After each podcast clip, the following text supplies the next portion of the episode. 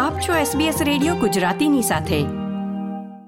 નમસ્કાર. તમે સાંભળી રહ્યા છો તારીખ ત્રણ ઓક્ટોબર બે હજાર બાવીસ અને સોમવારના સમાચાર SBS ગુજરાતી પર સુષેણ દેસાઈ પાસેથી.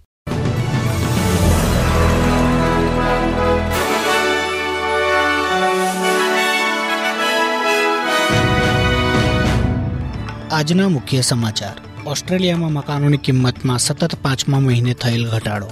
ફેડરલ સરકાર બનાવી રહી છે. સિરિયામાં ડિટેન્શન કેમ્પમાં રહેતી ઓસ્ટ્રેલિયન મહિલા અને બાળકોને સ્વદેશ લાવવાની યોજના. વિક્ટોરિયન સરકારે કરી શાળાઓમાં સમાવેશી રમતના મેદાનો માટે વિશેષ ભંડોળની જાહેરાત.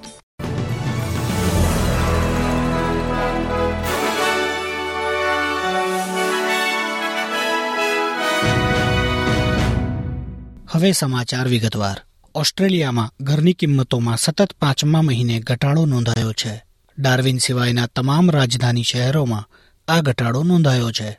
કોરલોજિકના નેશનલ હોમ વેલ્યુ ઇન્ડેક્સ મુજબ ઓગસ્ટમાં થયેલા એક પોઈન્ટ છ ટકાના ઘટાડા બાદ સપ્ટેમ્બરમાં મકાનોની કિંમતમાં વધુ એક પોઈન્ટ ચાર ટકાનો ઘટાડો થયો છે. આ ઘટાડાની સૌથી વધુ અસર સિડનીમાં નોંધાઈ છે, જ્યાં કિંમતમાં એક પોઈન્ટ આઠ ટકાનો ઘટાડો જોવા મળ્યો છે. સતત વ્યાજદરમાં થઈ રહેલા વધારાની અસર પ્રોપર્ટી માર્કેટમાં થતા આ ઘટાડો નોંધાયો છે. સપ્ટેમ્બરનો ઘટાડો રાષ્ટ્રીય સૂચકાંકમાં સળંગ પાંચમો ઘટાડો દર્શાવે છે.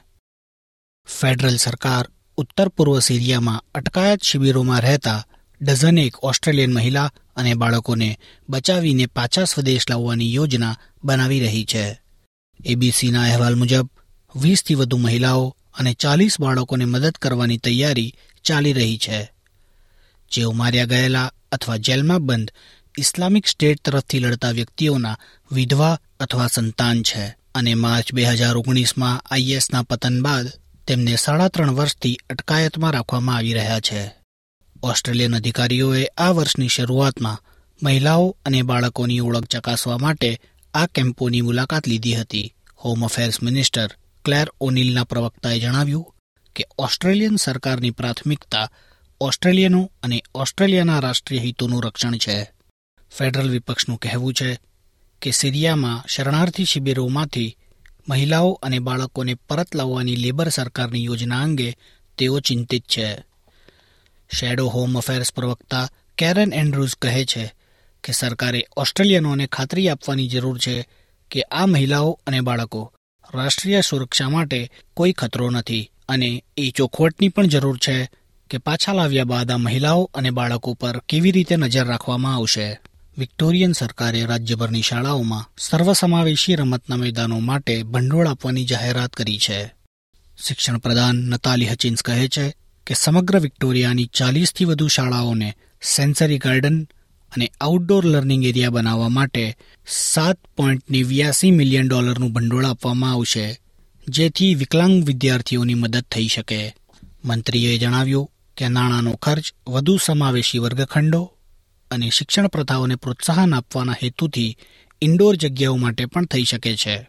નવેમ્બરમાં યોજાનારી રાજ્યની ચૂંટણીઓ પહેલા લેબર સરકાર દ્વારા સમાવેશક ભંડોળના અનાવરણને મતદારો માટેની જાહેરાતના ભાગરૂપે જોવામાં આવે છે, જેમાં શિક્ષણ અને આરોગ્ય મુખ્ય રીતે નિર્દેશિત કરવામાં આવી રહ્યા છે. Premier Dan Andrews, hospital upgrade અને આરોગ્ય ખર્ચ પર વિપક્ષના રેકોર્ડ વિશે શ્રેણીબદ્ધ જાહેરાતો કરી રહ્યા છે, જેમાં રાજ્યના ગિપ્સલેન્ડ પ્રદેશમાં વારાગુલ ખાતે આજે કરાયેલ જાહેરાતનો પણ સમાવેશ થાય છે.